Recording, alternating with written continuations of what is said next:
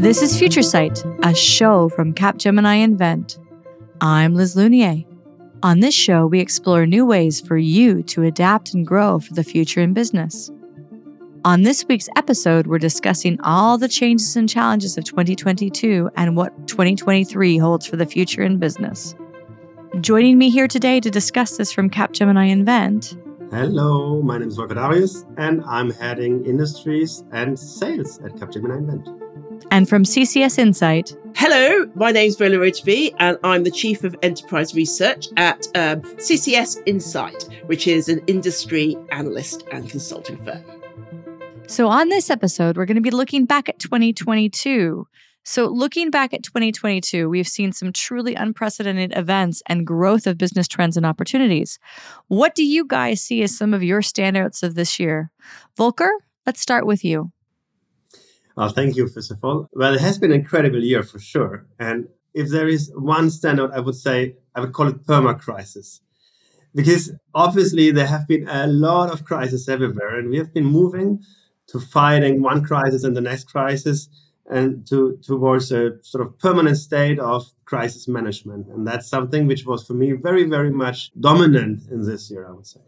I can definitely see that. I feel like this is the year where everybody is really running on adrenaline. What about you bola? I'd have to agree with um, Volker actually, because it has been a perma crisis across the global region. Actually, um, I think there's been issues around the macroeconomics, geopolitical turmoil, uh, especially in the UK, with a change of leadership um, quite rapidly in succession. And I think this has resulted in a lot of uncertainty and challenges around stability and concerns, and has a pressure on a lot of people. So we've heard about cost of living, energy crisis, obviously the war in Ukraine. I think caught everybody by surprise. So that's one thing. And the pressure, the resulting pressures from that obviously has had a real impact. And then obviously, well, we've come out of COVID, but it's still having an impact in terms on supply chains and um, sudden changement. Towards the end of last year with China opening up, that's going to be a fantastic thing for supply chain. But at the same time, it has this challenge with rising COVID cases. So I think those were the kind of things. Perma crisis is Volker. I think Volker, you've you've stolen the word, the term. Frankly, perma crisis is that. Yeah, definitely. We are, we are in full swing, but I, I think there's one thing, Bola. I, I, I mean, I'm a positive person. I would love to add here because I mean, I feel that everybody is very much looking at the crisis piece and for good reasons because it has been very much dramatic.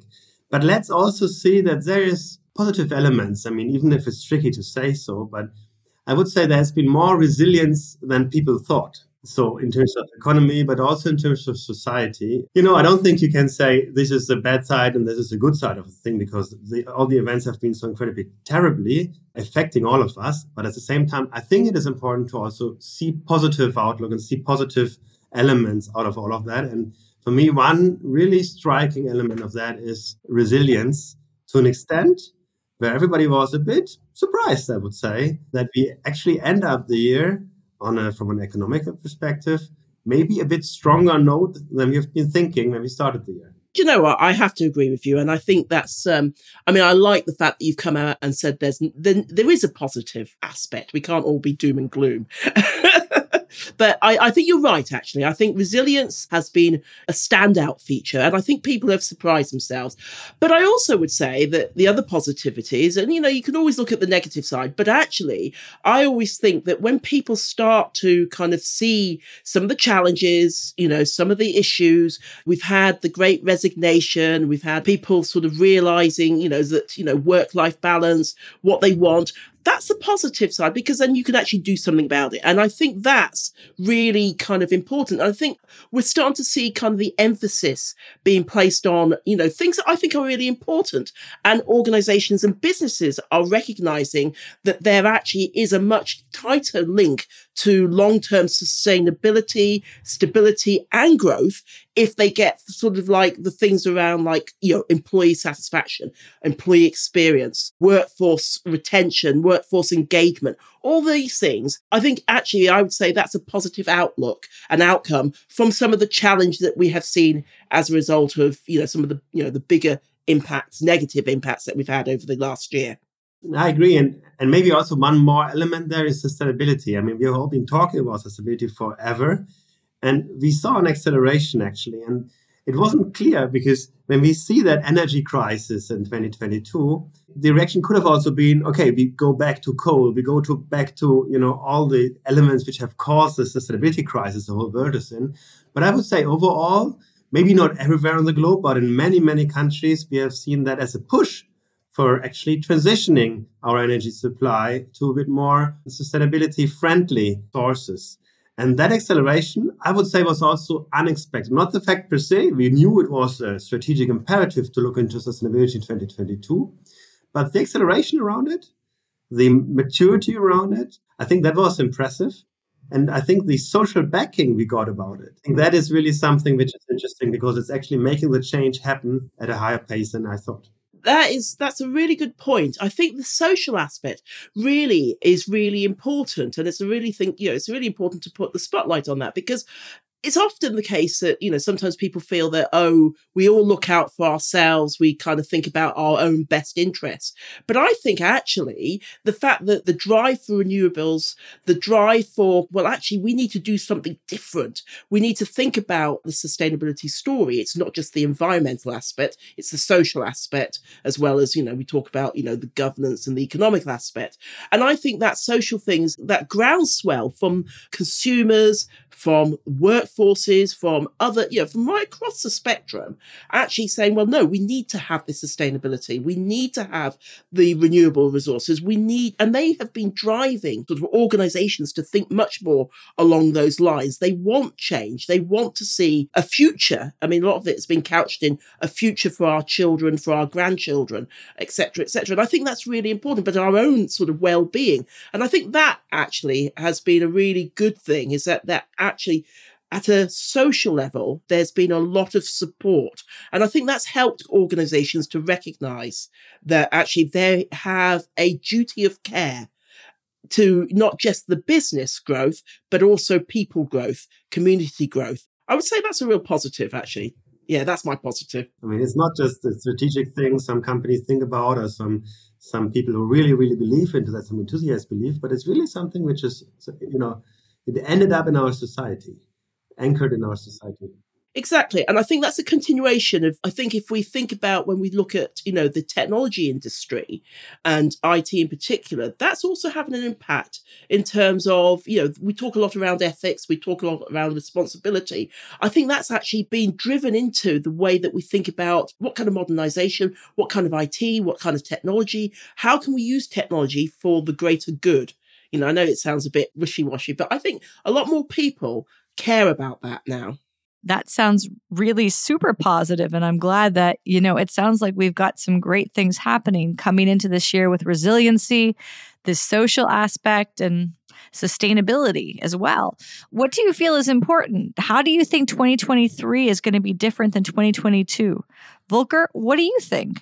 I think it's a mix of, of the, on the one side, we will see that there is a continuation. That's not going to be different. We will have a continuation. We see it around, let's say, inflation. I think we will have a peak in, in, in, interest rates in 2023. That's going to be a continuation. We see a continuation on the disruption on supply chains. Maybe people looking at it more strategically now, but still, it's going to be a topic for this year. Um, still, there will be continuation on how to deal with the China economy, um, for example, as another element of that geo-strategical uh, perspective that's a continuation. What's going to be different? I think that, well, we know how to manage crisis now, and we're actually in a more stability mode now. So there is a stability underneath that we are able to drive agility on top of it. And I like that word agility because it's pretty much combining both. So we have a common basis now which is able to deal with crisis in many companies, not in all, obviously, but in many, means that there is the flexibility on top um, um, to actually execute a strategy and not just react. Because uh, 2022 for many companies has also been a year of opportunism and reaction. So in 2023, I think successful companies will move into stability and a bit of more uh, strategic execution um, again. I think strategic execution on value also, for me, the second point, it's not just on numbers, it's not just on, you know, growth. We always say growth. What does growth actually mean? I think in 2023 there will be a topic on value will trump hypergrowth. And I think that's that's important to understand because it's linked to the societal aspect um, Ebola was referring to. We will see a, strong emphasis on value, even more than 2022. And last, maybe maybe also again on the geo the geo um, strategy, it will be a year of India. And for many reasons, we can elaborate around that. But I think that's going to be interesting to see we see it coming. I think that not everybody has really realized that that uh, the complete ecosystem, the complete geopolitical situation will push India to the max because of its relation, because of its geostrategical relevance, because of many companies might have um, a change in sourcing, specifically when it comes to China, uh, rather than also going back to um, to India, a bit more friend shoring. We'll come to that in a second. I certainly wouldn't disagree with anything you have said, Volker. Well, the thing is, is that 2023, I think absolutely there will be a lot of um, things that will be the same from 2022, but I totally agree with Volker in the set, set that there will be a lot more strategic outlay. There'll be a lot more planning. You know, there's only so much that people can do reacting to crisis after crisis. And I, I think we now have a better handle on what, at a global level, at least anyway, how things are shaping up. So, and people, that resilience that Volker talked about earlier is actually, you know, part of that resilience is actually putting things in place to be much more cognizant of the things that might not be you know that you might not anticipate. So i think that's that's always a good thing because it makes pe- keeps people on their toes. I think there will be strategic and targeted investment. One of the things that we did when we looked at our, when we go out and do our surveys and our various studies, there is this kind of thing that, you know, will people still invest given the sort of turmoil of last year, 2022 and the years previous? I think one of the things that did came out really positively is that people are still going to invest, right? Um, the investment, you know, sort of chunk of investment that they're making, maybe not as big as they at the beginning of 2022, but they will still. We were looking at 15% increase in our surveys, right? But the thing is, it will be targeted. So I think there'll be a lot more strategic planning. The other thing that talked about that was happening that we're seeing in 2022, but I think will hold its own more in 2023 is the whole skills and talent and the workforce you know, retention. We are seeing challenges around the world, but, you know, and certainly from where I'm sitting in the UK, in terms of lots and lots of vacancies, there's lots of challenges in terms of wanting more from, you know, from their work, their the work-life balance, from pay, but also from, you know, sort of other trade-off features, the hybrid working environment. Now, at the beginning of 2022, everyone probably thought, oh, lots and lots of people will stay at home and it'll just be all the offices will close. I think as we now in 2023, we know that's not going to be the case. I think there will be, you know, there has been a return back to the office, but I think more and more of the workforce says, well, actually, I do want to go back to the office, but I also want to have the choice of being able to work from home. And that actually is important. I want that flexibility. It's something that Volker talked about, that whole level of flexibility. And you know what? For many industries, not all, that flexibility is possible. And the, guess what? The businesses can thrive and they have thrived with that flexibility of people wanting to work maybe two, three days, one day from home. So I think we'll see that.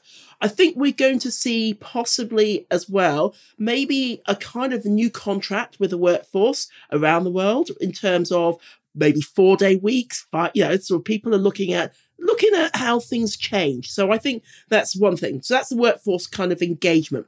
The other thing is talent, talent and skills. One of the things that whenever we survey anyone on anything, the biggest thing that we get is always, oh, lack of skills, lack of the right people who have the understanding or the technology. So I think the thing is that skills bit is going to be a much more of a bigger focus area in 2023.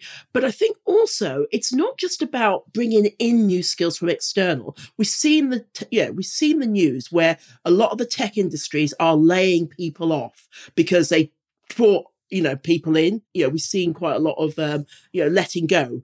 I think what's going to happen more is that it's movement around the organization. They're going to be businesses are going to look at well we've got this workforce right we've got skill sets and maybe we've got to be better, a bit clever about how we manage our skills that we already have and maybe they can be repurposed. So I think there's going to be a real sort of focus in terms of trying to repurpose people within the organizations to other parts where they may be, you know, sort of looking for you know, support.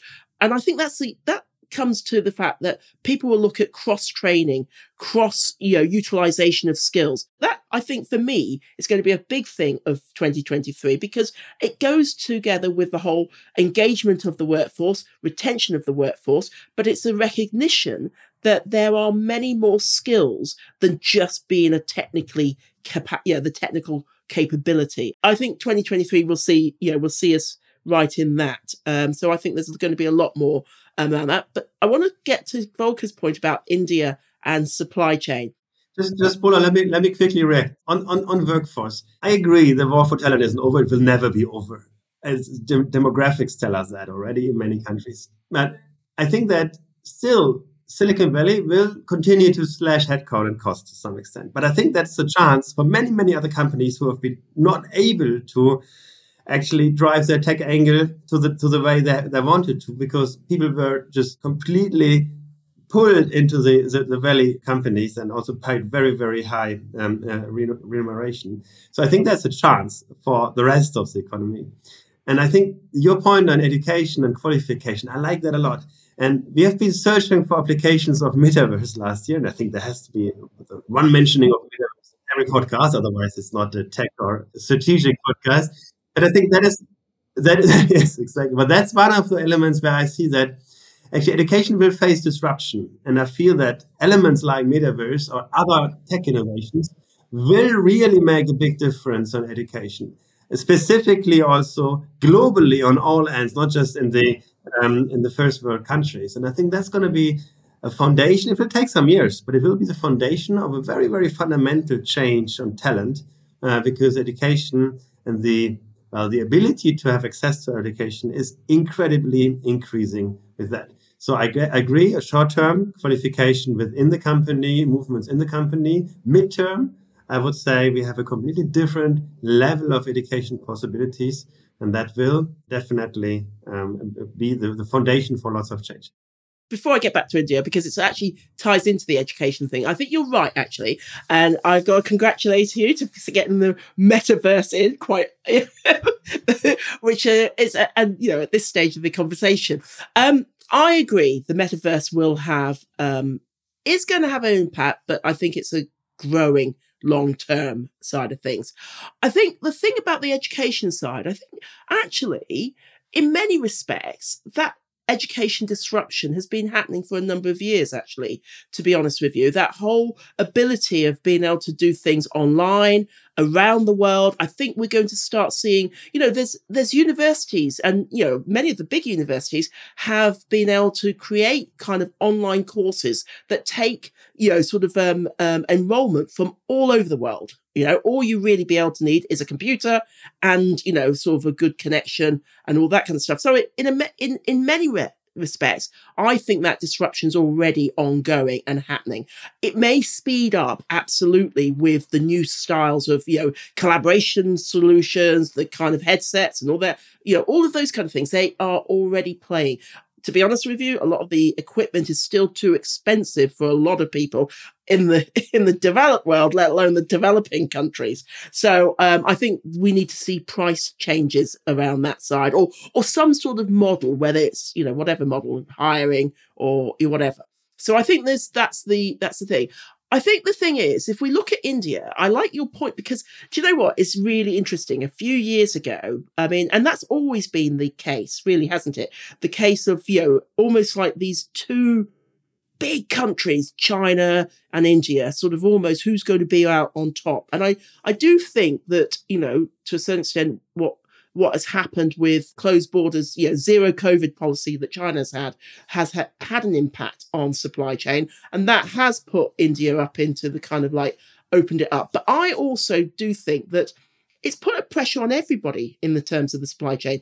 I think there is kind of a recognition that maybe the thing is, is more onshore requirements. And that actually is going to have an impact in terms of people rethinking the costs because I think there's a recognition that globalization, in many respects, has not always worked out for everybody. So I think the reality is, and that has an impact on the geopolitical side, which ultimately then has an impact on the macroeconomic. So I think there might be a more leveling off.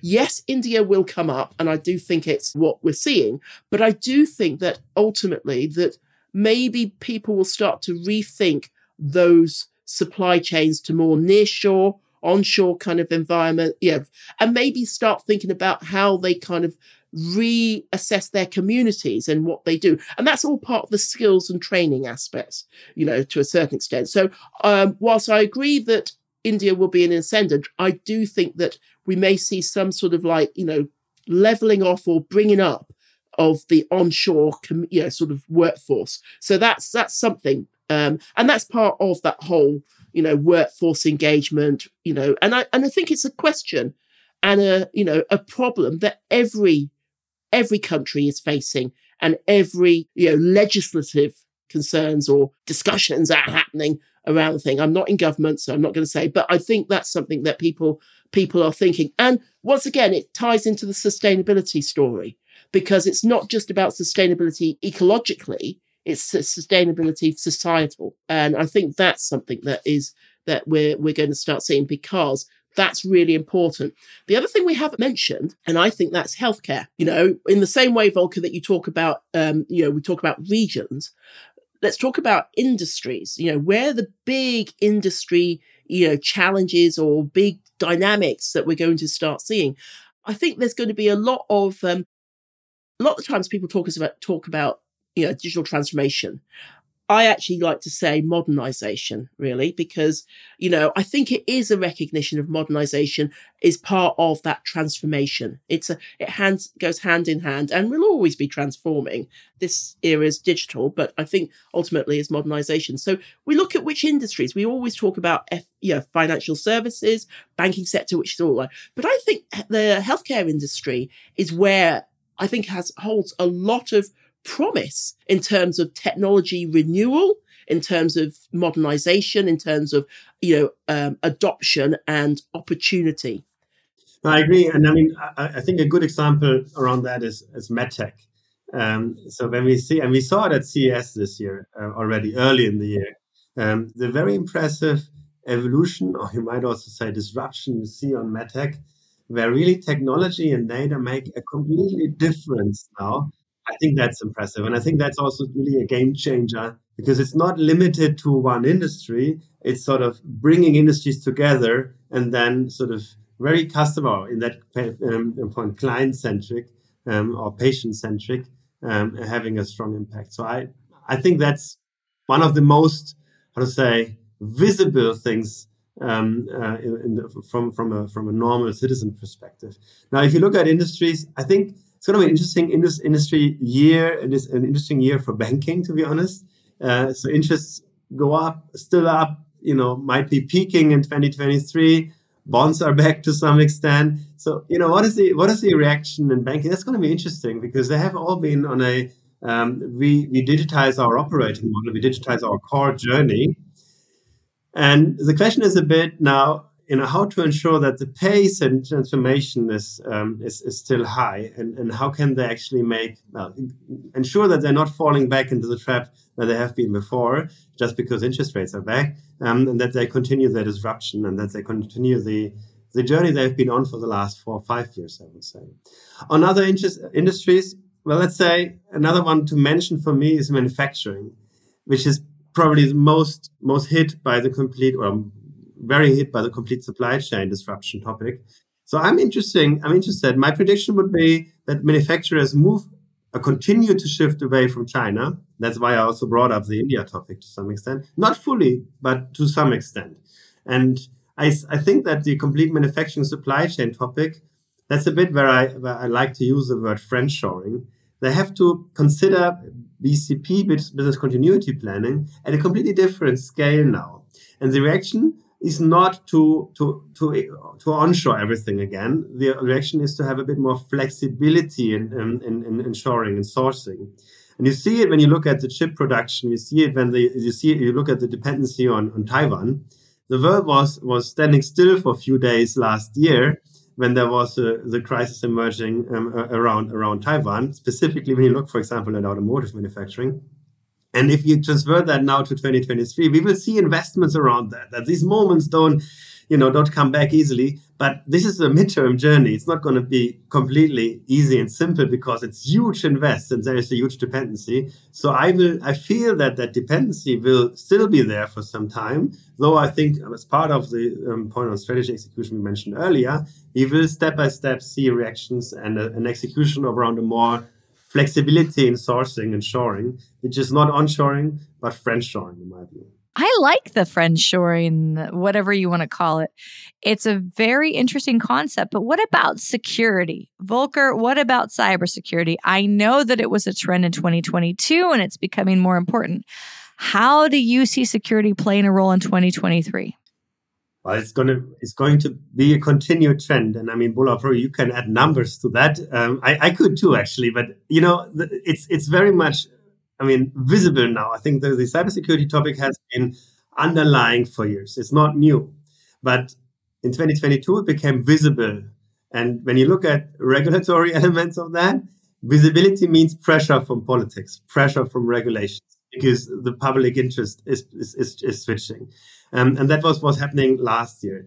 Um, so we will see a continued movement also on the regular side of things around cybersecurity. But I think the biggest change, or one of the biggest changes in cybersecurity, everybody has it on their plate now, and they will continue to invest, is the race we see sort of in, I would say, the more defensive um, actions in the companies, and then the race in tech innovation. For me, it's a bridge to the discussion around low code, no code, because when we see what was happening, what was starting to happen last year, will continue this year, we will sh- see that shift to everybody codes. Everybody is able to, to drive innovation. You don't need a master in informatics to be able to do coding. You, everybody is able to do that. And it's getting simpler and simpler. And you see the good example, I think, which is sort of very, very prominent these days is ChatGPT, is a result of sort of we are able to combine things way more easy than in the past. But before we go to the ChatGPT part, the effect on cybersecurity, coming back to your question, is, is imminent because if everybody is able to do it, it means that there will be a lot of applications where people are just like, you know, not with a full back, background on everything, but just like try to drive innovation. And they're able to because it's comparably easy, also in the corporate context. Now, to get security in that context, where people who are not completely educated in everything around that um, are, are driving innovation around, for example, low code, no code, that is complex. And that is not something which is coming naturally. So it's going to be a continued effort um, to secure that. And a, certain level of professionalism is required there as well. Because if everybody is able to code, it doesn't necessarily mean that everybody is able to well, have cybersecurity at the top of the mind at the same time. That is true. That is very true. Um, I have a slightly kind of um, maybe not as um, um, cozy or um, upbeat of the fact that everybody can code.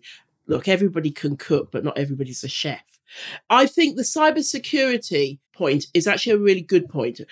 The reality is, look, here at the end of the day, I don't think there has been, since we've been connected and interconnected, there hasn't uh, been a decade gone by where security hasn't been in the top three um, or top five issues for companies. And yet here we are, 2023, and it's still a top issue because it will always be a top issue.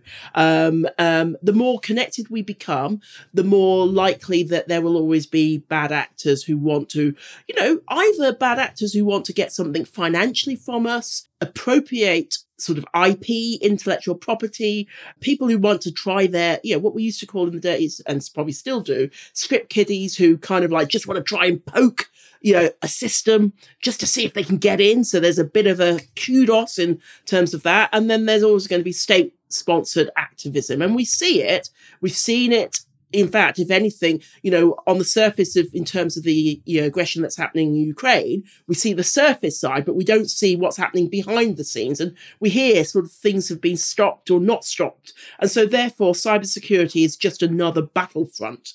Actually, um, I think the reality is is that organizations I think it's a bit of a two step forward, one step back, right? Organizations are better at security, just generally. We've got further. We are better. There are more tools, possibly too many tools, but there is a lot more thought process around it. But the fact is, is that sometimes new things come along and they cause a, a hole, a vulnerability. The thing is, is that, and then something else comes along to try and sort of patch it up. We've got zero, you know, zero tolerance, zero security, zero, you know, um, all of those, you know, sort of new models to try and address security, not just at the kind of the boundaries, but also security at the kind of almost object component level, you know? Um, so that's one of the things that we're kind of seeing. We're seeing new models, and I think that will become more and more important. I think the, the low code aspect, right, is actually really important. It's really important because actually low code isn't just for everybody right? Well, it is just for everybody, but it's also for the professionals as well. We're starting to see the professionals want productivity. They want to be able to say, well, actually, there are some kind of um, solutions that, or kind of processes that are just, you know, standard. You know, why do I need to kind of keep rewriting that? Maybe I could use something that does low code. That's great. I think the miss the thing that we're missing is governance in all of this. I think governance is becoming a much more powerful word. And in fact, we're going back to recognizing that actually it's the way you do something, the way you manage it, the way you kind of like, you know, the, the process that you put in place, but also the mindset. It isn't about locking everything down right? It's like, no, no one can do it. It's not saying no. It's not being the people who say no, but it's the people who are saying yes, but it, you know, with some caveats. And we're going to give you flexibility and freedom, but the recognition that there are some things that need to be addressed, right? Or need to be in place. So the guardrails, I think there's going to be a lot more focus on guardrails, putting those in to allow people to be flexible, but, and also knowing when something then goes out into the field, right? And those are the kind of things. It's what is, you know, in a kind of way, that's been the kind of the revolution that's been happening at the development and delivery side, DevOps, all of those kind of things, terminology. It's about ensuring that we've got quality, we've got governance, we've got the ability to ensure that these things are not going to fall over once they get out into production, and we have the kind of stability that you know we all look for. I agree, and I think on a very positive side on that, because for me it's really a great chance it's about being able to scale because it's way more efficient and effective to um, develop um, innovations now because of low code, no code. And I feel that that's, I mean, I mentioned it quickly, but I think it's something to stress. You see the effect of ChatGPT at the moment, right? Everybody's talking about it. You see it with, you know, everybody's new search engine is taking over the world. But, and I like it.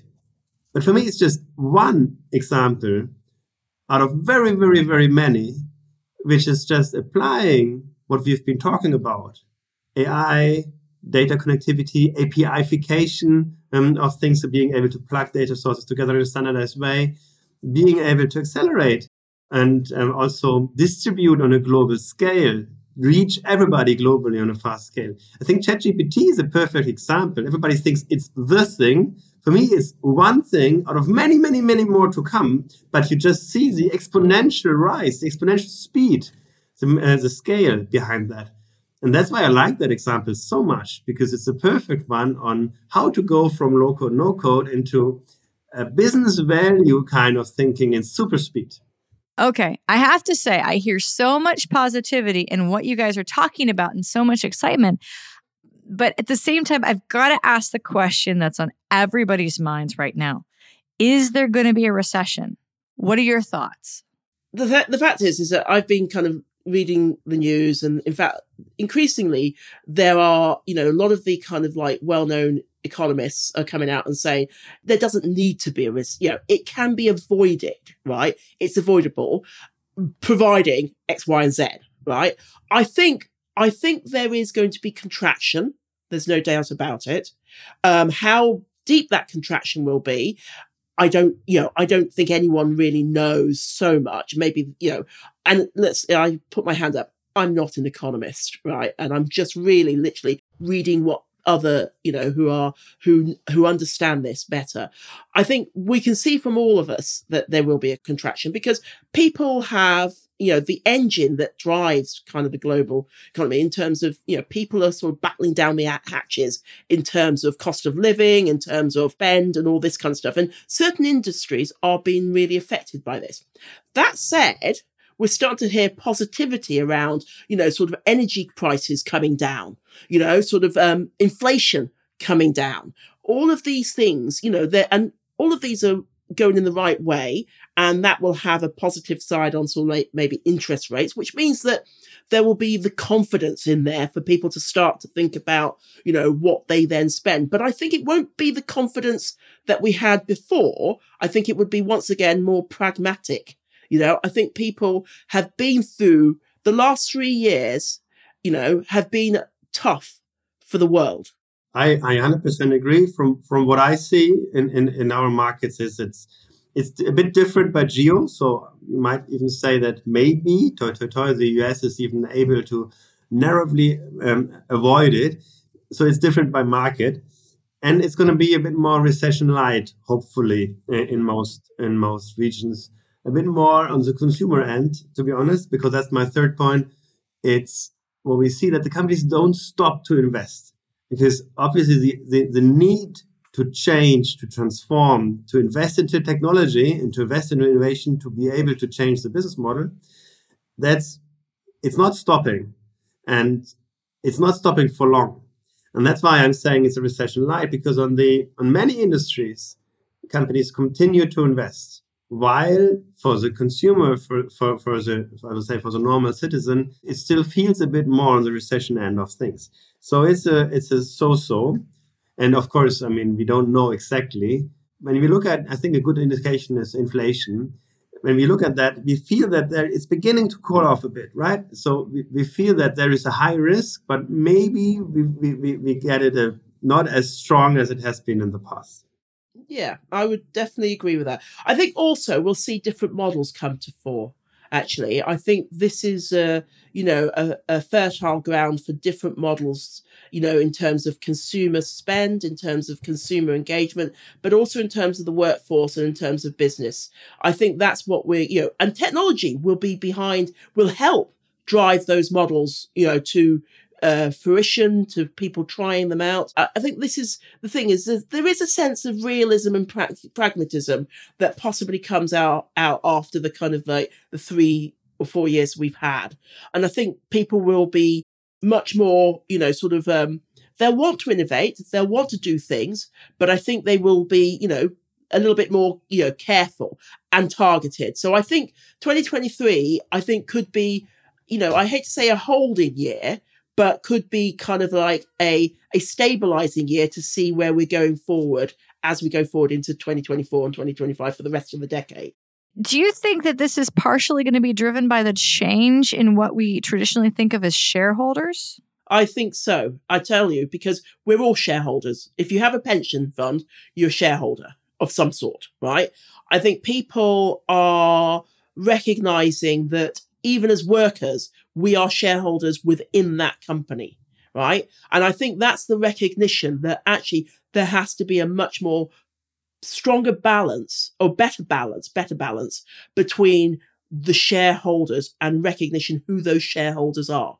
Because if I'm an employee, I'm a shareholder of a business, of the business I work for, as much of a shareholder as the person who's invested in that or the pension fund. So I think that's a you know I think people are recognizing that that it's not just you know I think sometimes we'll go oh shareholders we think of individuals. I don't think I think people are realizing now that it's a much more collective.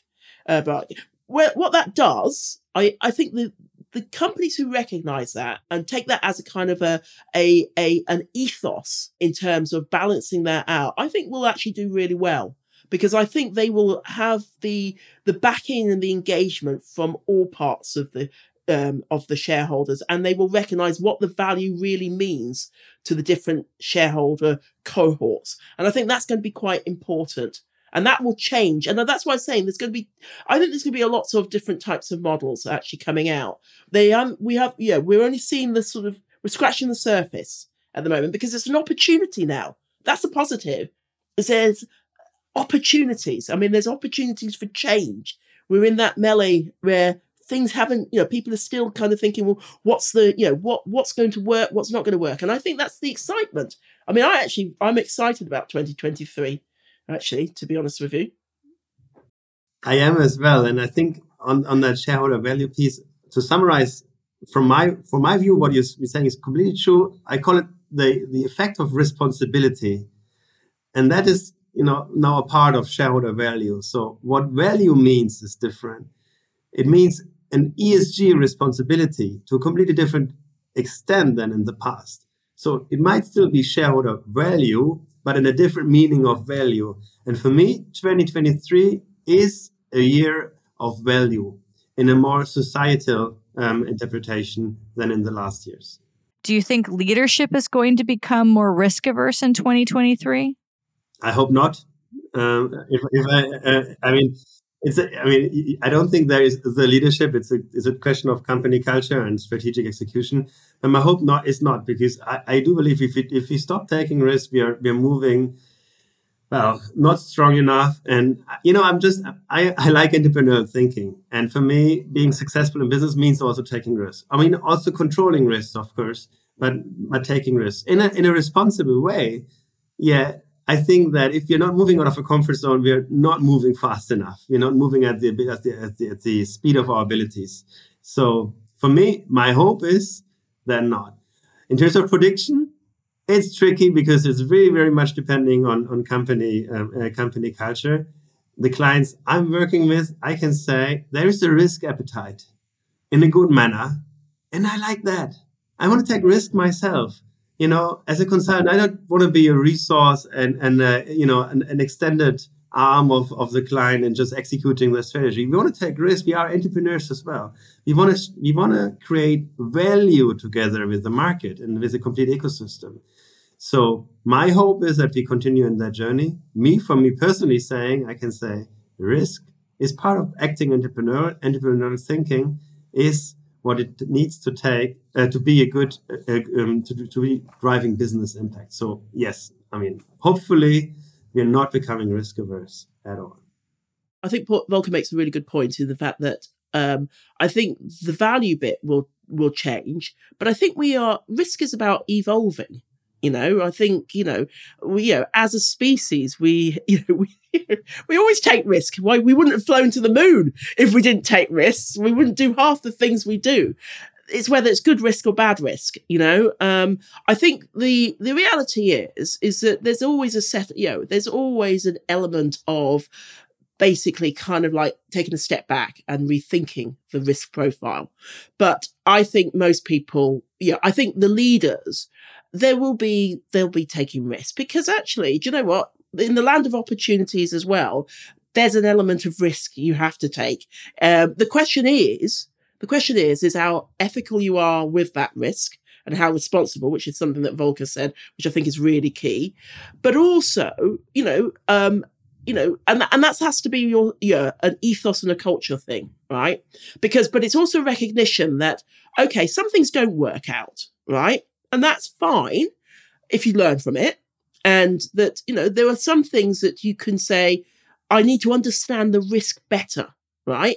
So that, you know, for some, you know, some risky is like, oh, okay, I'm just going to do that, just going to go and do that, and I don't care, right?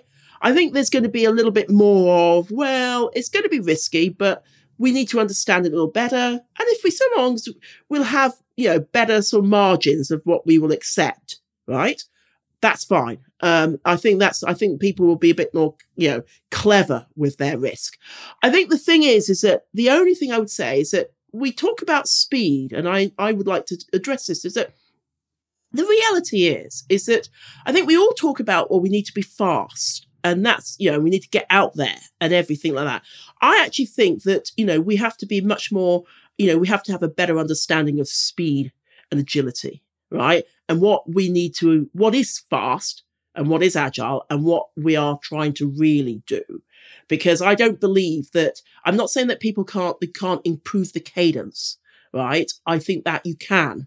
And I think actually when people look back as what actually works is where you improve the speed, where you've got good controls, good governance, good sets of you know processes in place I know that a lot of people talk, you know, I, you know, I have always said discipline is the gateway to innovation and, you know, and it's the way forward.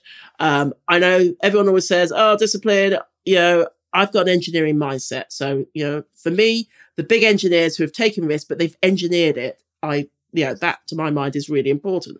And it's about repeatability. It's about a certain level of predictability. So I don't think discipline, I think discipline is in itself an innovative thing.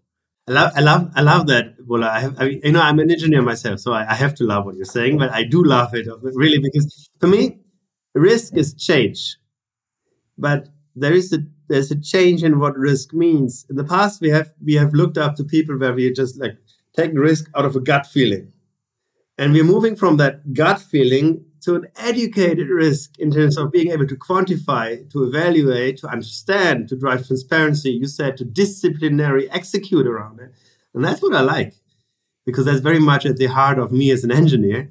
Um, but I, I really have to say we still have to do it because it does mean that we are changing, that we are evolving, and sometimes even disrupting. I, I just think that that moving away from pure gut feeling, I'm a good entrepreneur, so I know what's right, to have a more educated decision making process around it is actually what makes the substantial differences. Moving away from lucky shots and moving to to, to mm, you know entrepreneur at scale. And that brings in the whole point about data, right? Because we can't we can't actually have. Do you know what? We haven't actually mentioned the word data. my god, we've mentioned we've mentioned metaverse ahead of data. I can't believe that. so, um, but data, yeah, is uh, shock, and I think data is, you know, it, you know, people talk about it's the the new old oil, it's the old oil. I think data and insights, you know, I mean, and it's you know, it's where we're going to start seeing the power of you know AI really kind of uh, and machine learning really kind of help. But I think the most important thing about data is the reality is is is actually the quality of the data. It's not that it hasn't been thought about, it has been, but it's been in the background. We've kind of said, oh, everyone's got all this fantastic amount of data, these volumes of data, and um, we've got to kind of like get insights and everything like that. Um, and, you know, and you talk about chat G, uh, GPT, which I think is really great. And you know, the reality is it it only uses up to 20, yeah, 2021 data and it doesn't go out to the internet to kind of um, update its data for very good reasons. I would have you say for very good reasons. Um, but I do think that data quality is going to be the re- you know it's going to be a real thing. It, you know, it's going to be really important as we go forward, and that's going to have a you know I think that's going to have a really important you know aspect I think there's going to be people who will have, you know, data sources which will be proven to be, you know, qualified or validated for a particular industry or a particular sector or a particular function. I, you know, that's my prediction is that, you know, there's going to be a lot more, you know, there's going to be a lot more about the data source. When it, when it comes to that, I, I, I mean, the reason I didn't mention data because for me, it's in all that. When we speak low code, no code, ChatGPT, when we speak any kind of the elements we have been discussing, all that is because we already inherited data. And that was sort of until now, we always had that discussion on data is everywhere. Yes, it is now. But for me, the point on data is that we are now talking data ecosystems. So the ability to connect data in a structured way. So in the past, we called that API, um, APIfication, the ability to connect. And I think it's coming to, we have that to some extent, companies need to learn how to work in an ecosystem, and data is the fundamental element of that, the basis of that. So, are we able to drive data ecosystems beyond our own company borders? Are we able to judge quality of data within that now standardized data flow? Are we able to understand and differentiate um, um, valued data, um, qualified data, and just any kind of raw data um, I think that's the fundamental questions. If we are able to leverage the data ecosystem, everybody has that, but are we able to leverage that? That is making the difference. And ChatGPT again is a good example of leveraging and also saying differentiating between qualified and non-qualified. So yes, data is everywhere now, and the, question on data ecosystem is, is leading to the overall question of general ecosystem and are we able to drive an ecosystem play? In 2023, strategy is an ecosystem strategy. We are not alone there. Nobody of us is. No company is alone. And any kind of strategy needs to have needs to be driven by the company, the corporate, and the social ecosystem. And whenever we are able to play that, we're having a competitive advantage. I love that. I love that. This has been an absolutely fantastic conversation, both of you, but we do need to get to final thoughts. So, Bola, I'm going to start with you. What would you like to leave our listeners with when they're thinking about going into 2023? Oh, oh don't forget the past. so, no, I'm serious. Don't forget the past.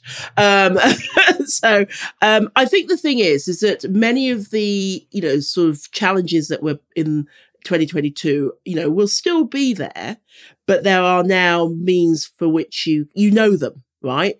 Um, as well as you can, you know, sort of see ways to kind of improve upon them, sort of targeted, understand what it is that you're trying to achieve, understand the value that you need to deliver or what value that is you know needs to be delivered whether that's between your workforce whether that's between your you know as volker says your ecosystem your partners and your customers. And it is an ecosystem story. I think i mean i'm sorry volker if i've stolen your march but you know absolutely. It's an ecosystem and that actually that there are orthogonal plays. So don't just think about where you are but also think about the other the boundaries but also where you can either make new relationships or other relationships can have an impact. So be you know think about the past but eyes wide open going forward. I i have three points. Um, so i would start with learnings from permacrisis learnings from the past we have we, we have to look into that stagility element so we have the the foundation stagility and with that comes the ability to execute strategy so my first point is on the ability to execute strategy again.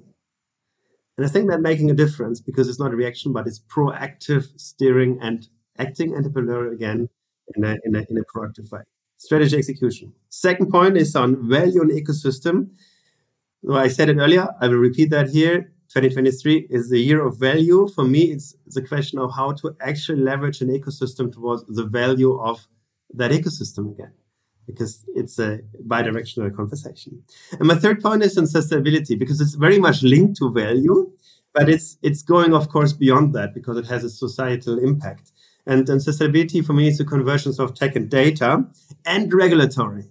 And that regulatory piece discussed yet, but you see that regulators are moving a lot specific when it comes to sustainability. We saw them committing; they will now be forced to act so that will have a great impact. We saw it in the US. There is billions of dollars now pumped into the market. Re- the regulators are acting, and that will make a big, big effect on sustainability and on the ecosystem play around that. So for me, the third point is on sustainability and the ability to actually benefit from it, also commercially, also societal, not just having a some pilot here and there and making a brand promise, but executing around that.